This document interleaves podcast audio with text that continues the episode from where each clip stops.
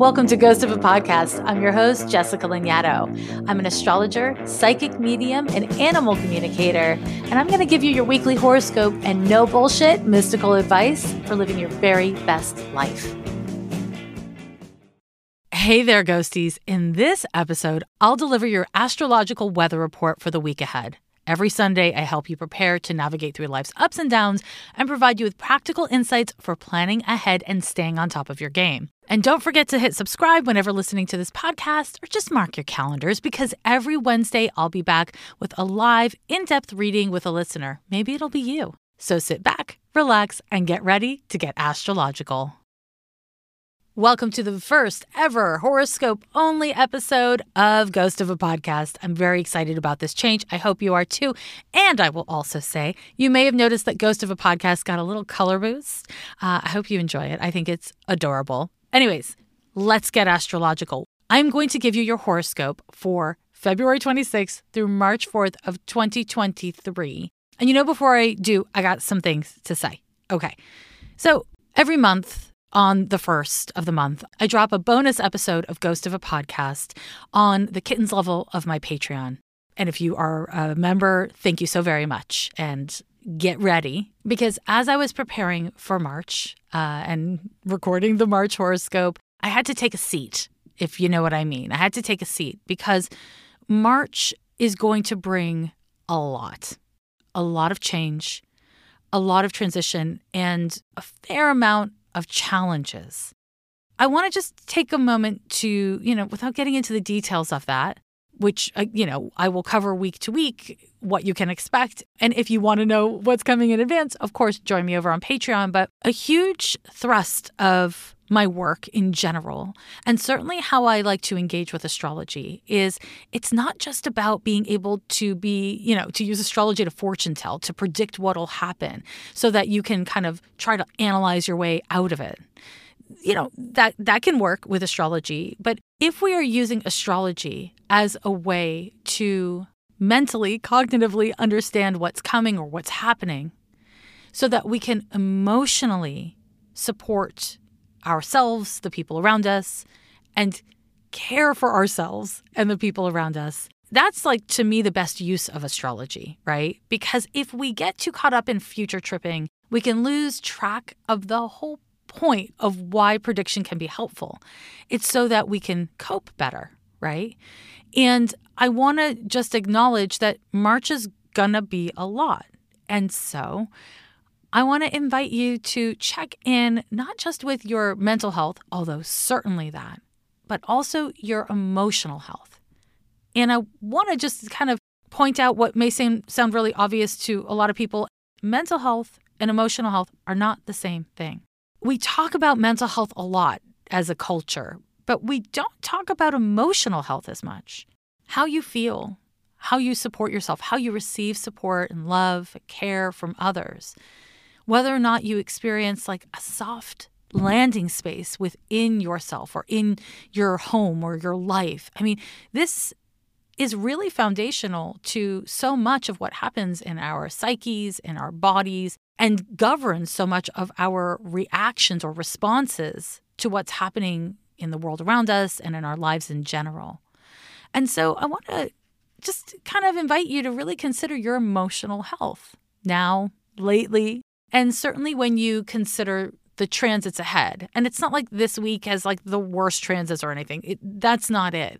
It's more that life is stressful, right? We are living through a climate crisis that is really severe and getting more severe every day, but we're calling it climate change, right? We're living through a time where there is a potential for war kind of in every corner. And what can we as individuals do about it? I mean, I don't know. This is a very divisive time. This is a time where technology has outpaced our ability to emotionally and mentally cope with it, really. There's a lot going on.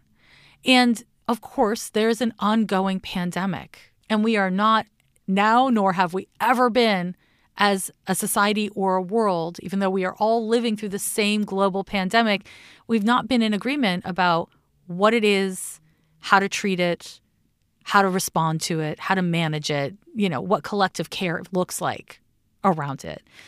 It's a lot to deal with. And emotionally, there's no real good way to deal with this. There's no handbook for this. Even those who are doing a good job coping, doing a good job coping with challenging, upsetting, difficult things is still challenging, upsetting, and difficult.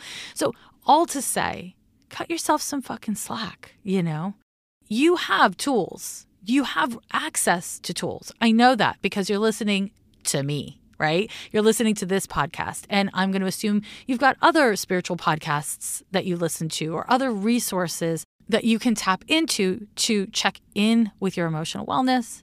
And again, adjust your behavior to be more supportive. Because it's not enough to be data collectors, which is very tempting with astrology and in this very digital age we're living in. But being a data collector without integrating and synthesizing your data, it's just living in a noisy cafe and having no meaningful conversations. Like it doesn't do you right, not as a long-term strategy. Now, one more thing I will kind of name around this before we get deep into this week's astrology is that in March, we have a massive shift in energy. Mars is finally leaving Gemini, which it's been there since August of 2022, which is a very long time for Mars to be in a zodiac sign. And it was in Gemini for so long because of its retrograde. So Mars is finally leaving Gemini by the end of the month. We have Saturn moving into Pisces for the first time in about 29 and a half years. And then we have Pluto moving into Aquarius for the first time in close to 250 years. So these three things add up to a massive shift in energy that will be felt collectively. It'll be felt very personally, and it'll be felt collectively, which means it's going to impact you in your personal life, in your professional life, all these kinds of things.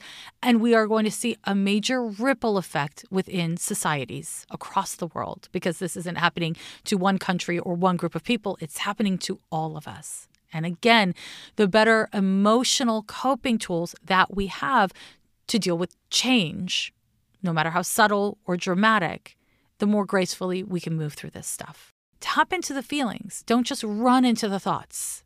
Again, we want to be able to synthesize information. And the act of synthesizing information requires that you sit with it. And sitting with information means sitting with the feelings that come up when you assess that information, which is challenging, but it's a good challenge. It's a challenge worth engaging with. Okay. All right. That all said, let's get into your horoscope. As I said, we're looking at February 26th through March 4th of 2023. The first exact transit begins on March 1st. And I will say, just as a quick little, spoiler alert, March begins and ends with Venus transits, which is, a nice little soft landing for all the change and tumult that I see that month. But okay, let's focus on the here and now. On the 1st, we have an exact Venus conjunction to Jupiter. This transit is exact at 9:36 p.m. Pacific time, and it's happening at 12 degrees of Aries. So Venus conjunction to Jupiter is a lovely transit. There's so much good to be gleaned from this transit. Venus is beauty and connection, romance, getting along well with people, creativity, art, and money. And Jupiter makes things bigger. Jupiter is the great expander. Jupiter can be associated with luck or turns in fortune, generally positive ones. So a Venus conjunction to Jupiter is generally a really great transit. It's one where you feel a sense of resiliency. Now, you're especially going to be feeling this if you have any important planets or points in your birth chart at around 12 degrees of either Aries or a cardinal sign, which is Capricorn, Cancer, and Libra, or any other zodiac sign that is aspected benefically by Aries. Opportunities may come your way that just feel really good. You don't have to work to make a thing happen during a Jupiter transit. It generally just kind of comes to you. And what tends to come to you under a Venus conjunction to Jupiter is beautiful or enjoyable or creative and dynamic or money. It's related to abundance. This is a time where it's easy to enjoy things. Now, the universe likes to give with one hand and take with another sometimes. And so I will say that this Venus conjunction to Jupiter is overlapping with another transit that will be exact on the 2nd, which is a Mercury conjunction to Saturn. And that's going to mitigate the influence of Venus conjunction to Jupiter. Now, let me just pull back to say this week is full of conjunctions. We got 3 exact transits, and all 3 of them are conjunctions. And what conjunctions are in astrology is 2 or more, but in this case it's 2 planets sitting on top of each other in the same sign at the exact same degree, right? And conjunctions are basically when the energies, motives, needs, tendencies of each planet become merged. They become completely aligned. And sometimes that can produce really lovely things like this Venus-Jupiter conjunction does. Venus and Jupiter together, who wouldn't want that? Literally nobody ever. It is a lovely conjunction. But other conjunctions can bring up really challenging themes, like the Mercury conjunction to Saturn that I'm going to tell you about in a second. Now, conjunctions are not good or bad. Really, nothing in astrology is good or bad. We don't want to think that way if we can avoid it, right? But they're not, technically speaking, inherently challenging or really empowering. They're just a conjunction of energy. It's 2 planets meeting up and having a serious conversation with each other, which can go either way, really. And so when we're dealing with conjunction energies, we're not exactly dealing with a hard or a soft aspect. We're dealing with a strong aspect. When we're dealing with strong energies that are happening within us or in our lives, it really calls upon our own coping skills. So let's come back to the Venus-Jupiter conjunction. This transit is a great time for socializing. If you are, out there and mingling, it's a great time for dates, especially first dates. Any kind of social connection is great. If you have been feeling funky about the way you look, this is a good time to play with your wardrobe, to go shopping. If you like to, if you're in the market for such things, play with makeup, whatever. It's a good time for exploring the creative side of how you feel about the way you look, how you engage with the way you look. It's also a great time for connecting with people. So, this is just a general good time for exchanging warmth and enjoying life, enjoying whatever you can. If you're somebody who's an artist, definitely make time on or around the 1st to be with your craft. It might be something subtle that occurs, and it might be something really beautiful that shifts for you. But this transit is great. Now, I guess I missed something I should have said about conjunctions. They happen at 0 degrees, which means they're the beginning of something. They're the beginning of a cycle. So be intentional about how you engage with your feelings, with your finances, with your relationships, etc., because it's the start of something. It's the start of something happening here. And in regards to money, this can be a good time for thinking about your finances, especially if you tend to have a scarcity-based perspective on money, because this can open that up for you. If there's a downside to this transit, it's that we can be a little too hedonistic or overindulge. That could be spending more money than you should, imbibing more than is healthy for you, that kind of shit. So a little bit of moderation helps this transit along, which luckily the transit that's exact on the 2nd, the Mercury conjunction to Saturn, will absolutely incline us towards being more moderate, which means I'm not worried about overindulgence this Venus-Jupiter conjunction.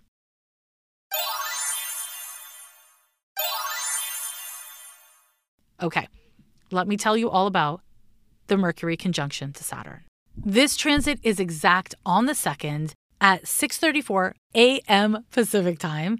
It's happening at 29 degrees of Aquarius. So that means both planets are at 29 degrees of Aquarius. This is the anaretic degree, which means it's a critical degree. This is something I've talked about a bunch on my Patreon recently, if this is something you're really interested in.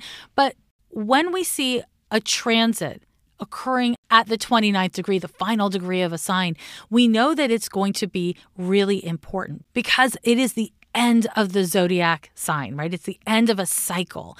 And that means that the energies are going to be particularly potent. So we always want to pay attention to the degree that transits are occurring at. This Mercury conjunction to Saturn is definitely worth paying attention to. Now, broadly speaking, Mercury conjunction to Saturn is a time that makes our thinking more pragmatic, more critical. It can make us more scarcity-minded. In other words, we are thinking about our fears, what could go wrong, what's gone wrong in the past. It can increase our sense of self-consciousness, which can lead to either self-awareness or insecurity. Like, I'm self-conscious, I'm overthinking things, that kind of stuff. Mercury conjunction to Saturn absolutely points our thoughts in a more self-serious direction. And depending on your nature and your situation, this can be excellent for helping you to make plans, figure shit out, organize things. Like if you've got to organize your inbox, your taxes, your closet, this is a great transit for doing that. But it can also really have you focusing on negatives, focusing on what doesn't work, what can't work, what's never worked, that kind of thing. And this can kind of bleed into our relationships with people because a negative frame of mind can lead us to being really critical of the people around us or having a harsh tone of voice, especially if you have a planet or an important point in your birth chart that is going to be directly aspected by this conjunction. Now, if you've got a process with someone, if you have to have a serious conversation, there are very strong pros and cons of doing it this week in general and specifically around the second. On the one hand, you are likely to be honest, forthright, and so is the other person you're talking to. And on the other hand, things are likely to take more of a negative turn because Saturn, right? Saturn governs, amongst many other things, depression. So it's not like this transit's going to magically make you depressed, but it can increase melancholy or just feeling down or heavy. Especially if you have a tendency to be depressive, this transit can kick that off, which, of course, doesn't necessarily make it the best time to have important conversations with people. But it might not be avoidable. And because of Venus conjoint to Jupiter, it is more likely to go well because that Venus conjunction to Jupiter that we're very much still feeling is likely to make us feel a little bit more optimistic, resilient, and generous with ourselves as well as with others. So just keep watch over how negative your thinking tends to skew, if you can, okay? Now, another really great thing about the Mercury conjunction to Saturn is that it can support us in having focus, concentration, and to approach things with a systematic mindset, right? So it can be an incredibly useful transit, especially if there's shit you need to work out and you need to make plans around. This is the time to do it. Now, something else I want to mention here is that Mercury governs friends and platonic connections, right? So it's like communications, your neighbors, your pals, your coworkers, that kind of shit. And Saturn can be related to authority figures. So that can be, the patriarchy. It can also be your boss, your landlord, your manager, or this person in your life who assumes more of an authoritative or directive role in the relationship. This transit can signify these kinds of relationships being in some sort of crisis. Again, the conjunction brings things together. And that crisis can be where things finally get worked out and there is an agreement reached or communication that is effective or clarity being achieved in that relationship. Or it can signify power struggles. And it's not like a Plutonian power struggle where it's like major drama. It's more of a power struggle of nobody giving ground on the things that need to be compromised on because everyone wants control, right? So be mindful, if you can, about your relationship to control and whether you give it up just at the slightest provocation or you dig in your heels. Because both of those things, I'm just naming some extremes, but both of those things are likely to get engaged by this transit in a way that is a little triggering. But within your triggers is always the opportunity for growth and healing and change. So you know it's coming. You can work with it. Put it in your dear diary, okay? And that, my friends, brings us to the last exact transit of the week. And this is a Venus conjunction to Chiron. So lots to say. Giddy up. Now, the Venus conjunction to Chiron is happening at 14 degrees of Aries, and it will be exact at 9:48 a.m. Pacific time.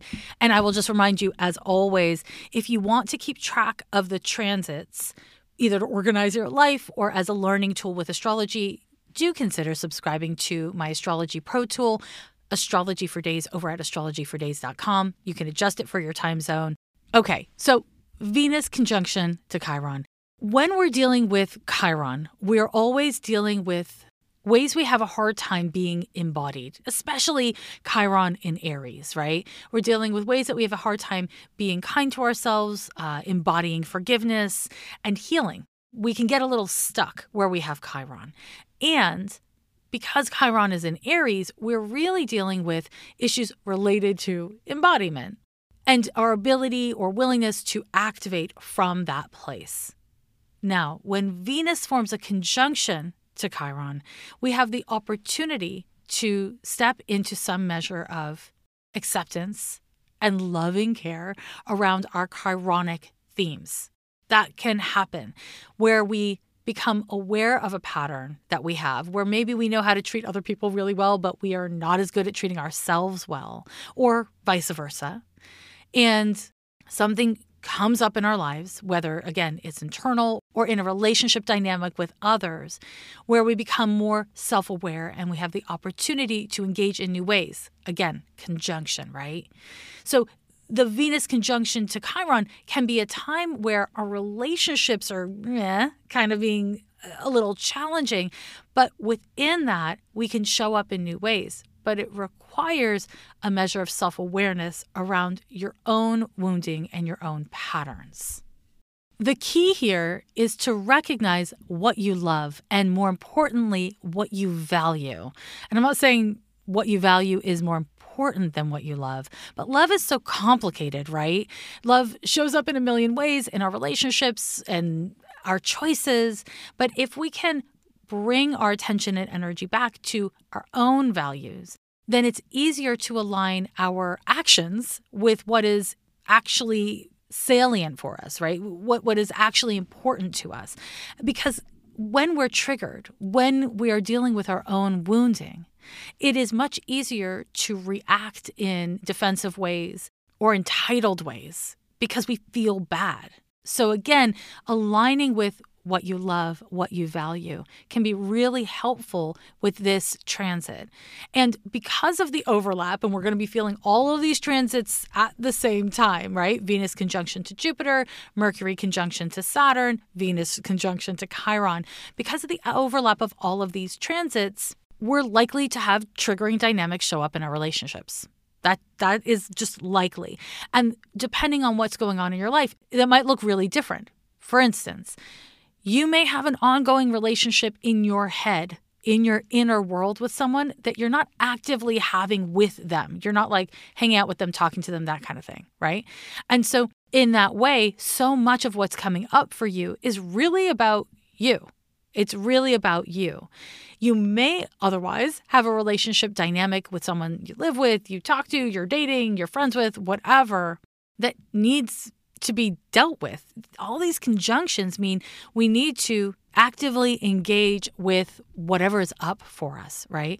And so we have the potential this week to be really intentional, to lead with love and center what we value, to be resilient in the presence of our most scarcity-based thinking and our most painful triggers, right? That is a beautiful thing. It's not necessarily an easy thing or a fun thing, but for some people, it might mean that things are really fun and great this week, actually. But for many others, it's just going to be triggering.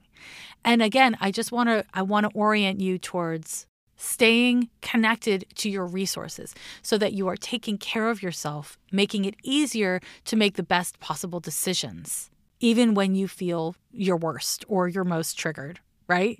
And that, my dears, is your horoscope. I want to thank you so much for joining me this week and every week here on Ghost. And if you get a lot of value from the podcast, please do make sure to hit that subscribe or follow button wherever you listen to your podcasts. Have a good week. Take good care of yourself and others. Don't forget to mask up in indoor public spaces. And I will talk to you in just a couple days. Bye-bye.